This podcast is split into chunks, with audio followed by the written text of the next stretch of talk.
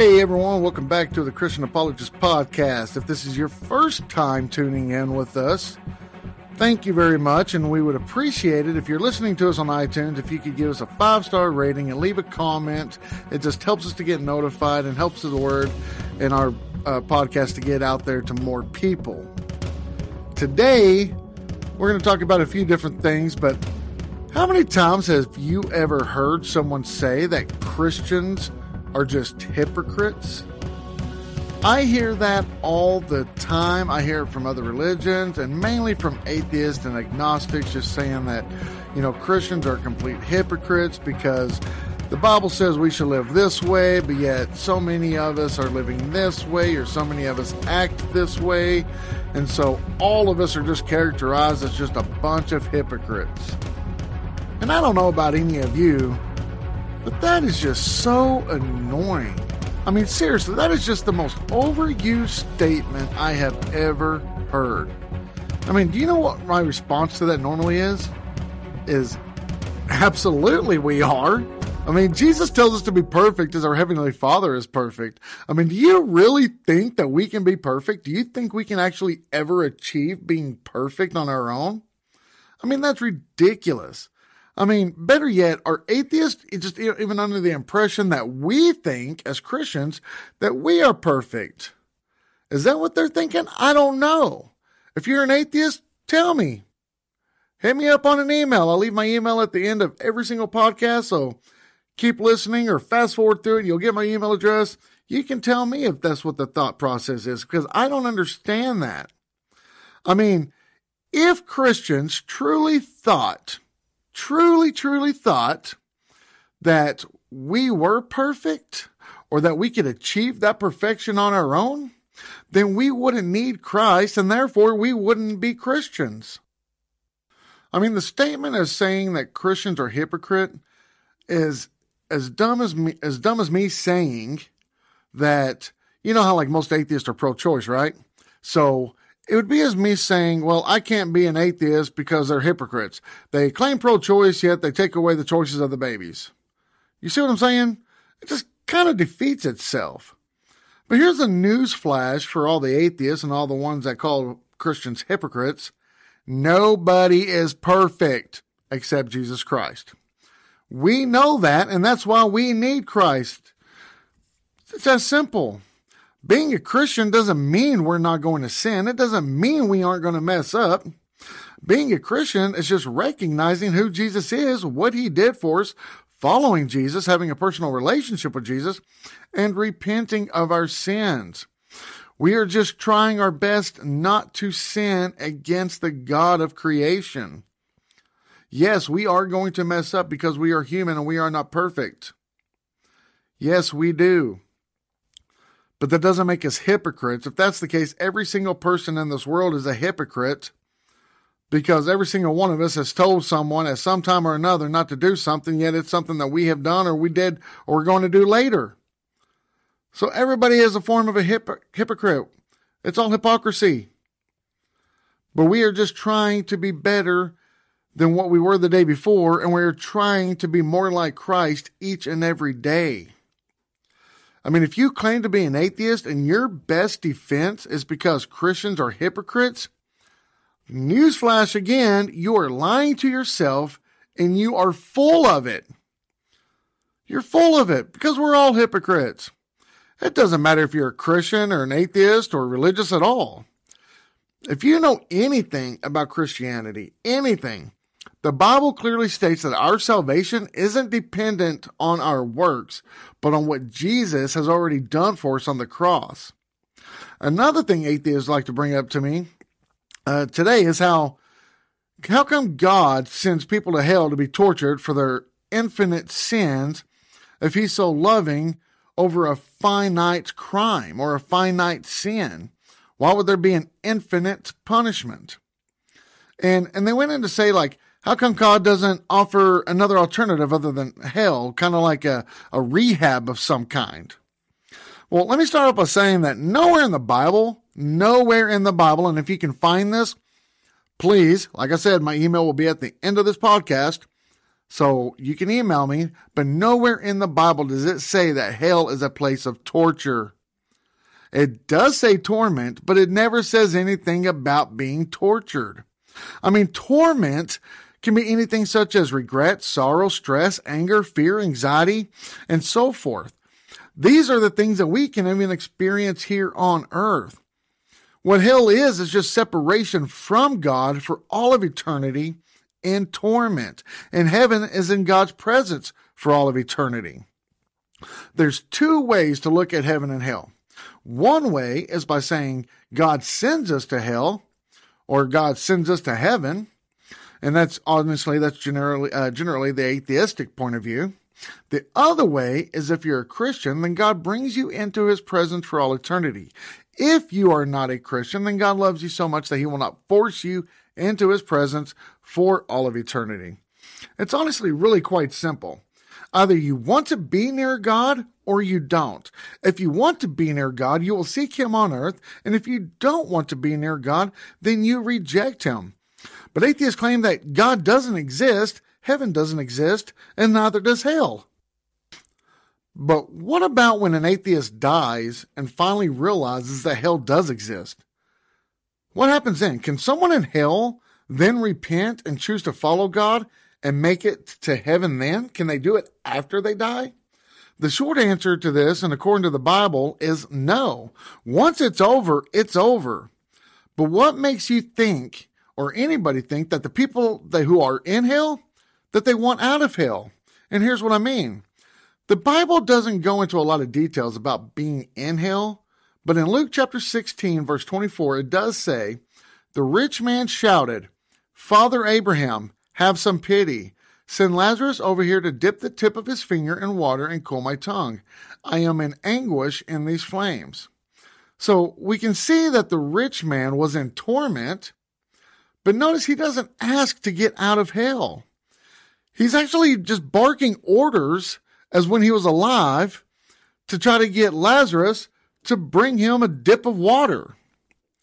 And then later on in a few verses, and, and verse 27 and in 28, he says, For I have five brothers. Let him, and he's speaking of Lazarus, warn them so that they will not also come to this place of torment. Once again, nowhere does the rich man ask to leave hell, but also notice he doesn't say he's being tortured, but he refers to hell as a place of torment. People who are in hell are people who refused God, hated God, and or decided they didn't want to be with God for whatever reason.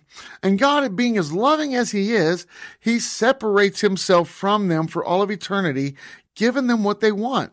They won't want to be with him, so he doesn't force them to be with him for all of eternity. And all hell is is separation from God.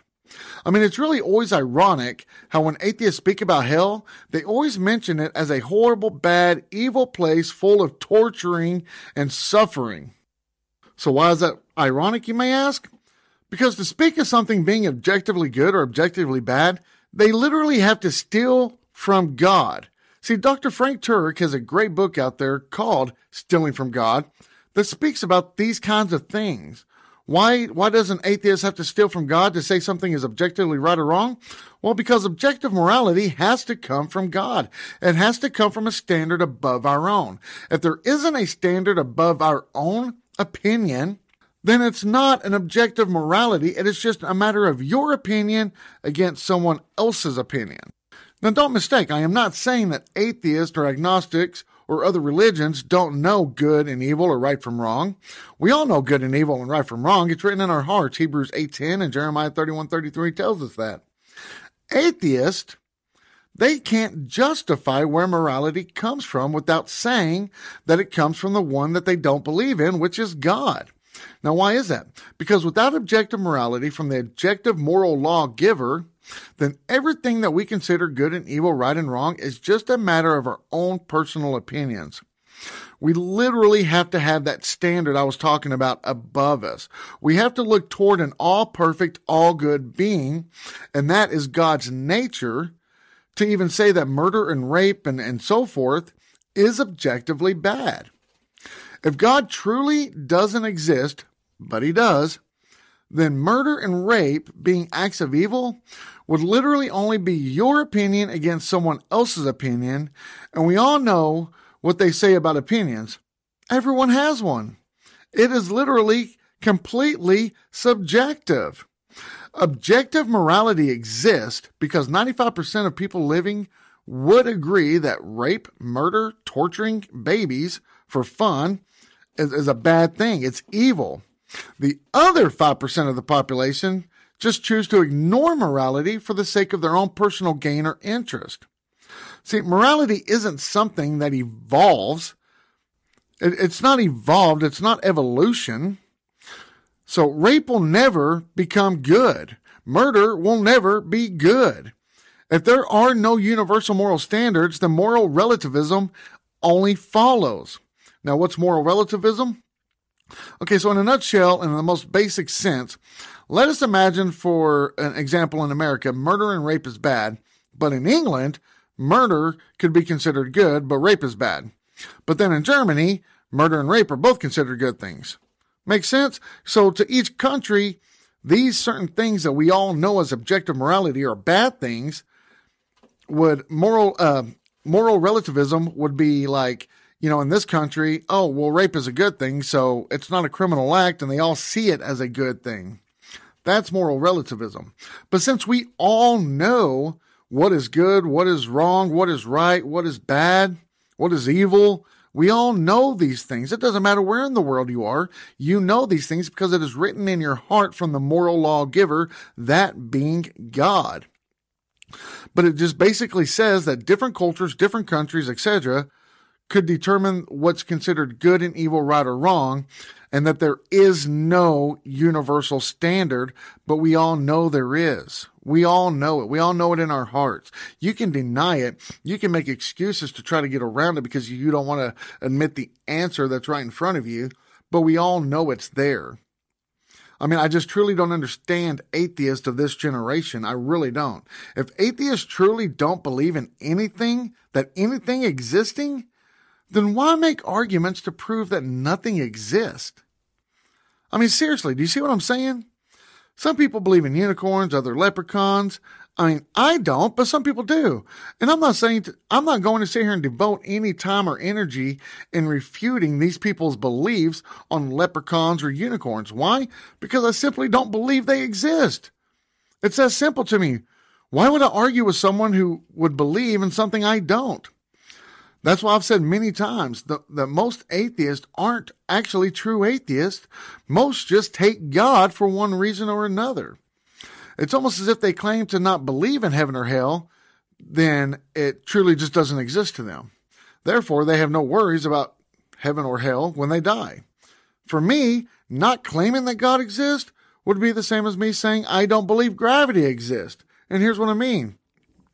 Scientists tell us that gravity exists, yet we've never actually seen it. We can't touch it. We can't hold it. All we can do is see the effects of gravity, and the same as with God. While on earth, we can't see him, touch him, or hold him, but we can see the effects of God's existence. We can see the universe. We can see the earth. We can see life and so forth.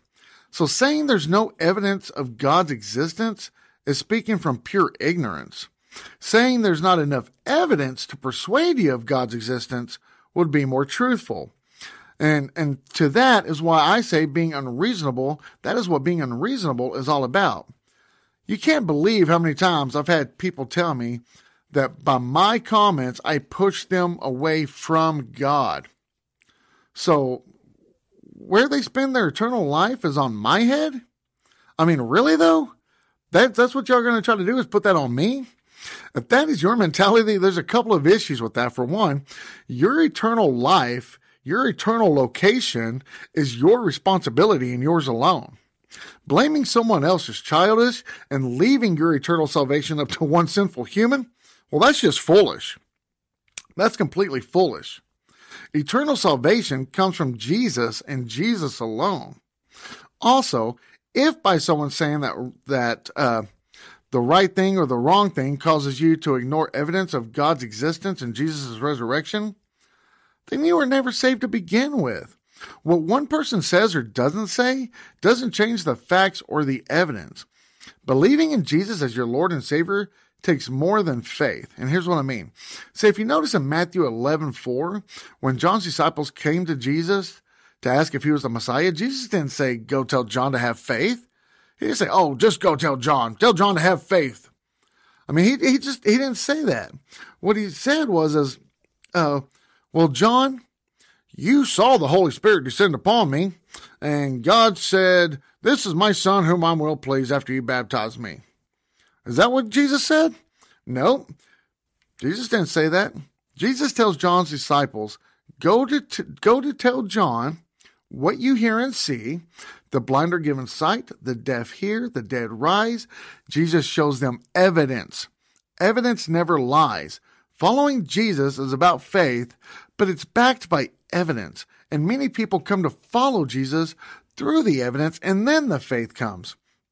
If the evidence points to Jesus of Nazareth being who he says he is, then it doesn't matter how any of us feel. The evidence for it has to be true. And if the Jesus is true, and if the evidence points to Jesus being true and pointing to what Jesus said as true, then the Old Testament has to be true because Jesus quoted the Old Testament and Jesus is the Word of God who actually was there for the whole Old Testament. And I don't want to hear how atheists all the time say, oh, that's true for you, but it's not true for me, or that's true for them, and that's not true for this other people. That's ridiculous, and you're breaking every single law of logic. What is true is true. If it's true, then it's true at everywhere in the world, every time in the world, and for everyone in the world. It doesn't matter what it is. Now, if you want to say, well, that's how I feel, well, that's your feelings. Your feelings aren't the truth. Feelings come and go. Feelings change. But the truth is the truth. That's all there is to it. So don't sit there and say, oh, it's true for me, but not for you. It's true for you, not for me. No, if it's true, guess what? It's true for you too, and it's true for me. That's just the way it goes. It's the laws of logic. Atheists should know this because atheists believe in the laws of logic. Christians are hypocrites. Yeah, we're hypocrites. Are you kidding me right now? There's no way I can be perfect. I know I need Jesus. I'm a complete hypocrite. I mean, that's just the most ridiculous thing I've ever heard, and that's the most ridiculous thing I've ever heard when someone says why they're not a Christian is because they know a lot of Christians or they knew Christians or their family were Christians or their parents were Christians or their cousins and they were just hypocrites. They would act like this on Sunday, but on this day they would act like this. Well, guess what? I can't speak for all other Christians. I can tell you how Christians are supposed to act. They're supposed to act perfect. That's what God says. That's what Jesus says. We are supposed to be perfect as the Heavenly Father is perfect. Now, there are some people that claim to be Christians who really aren't Christians, but you can't sit there and blame all Christians and stereotype them into one category because of a select few. I mean, I guess you could, but it's not very logical. It's not very reasonable. In today's cancel culture, it's really not a good thing to do. So, I mean, how is that even a logical excuse? Seriously, it does not make any sense. Guys, that's all I have for us today. Join us next Wednesday. Next Wednesday, we're going to have a special guest. He is a Messianic Judaism. We're going to find out what that is, what they believe, and what separates them from Orthodox Judaism and Christianity. Until then, God bless.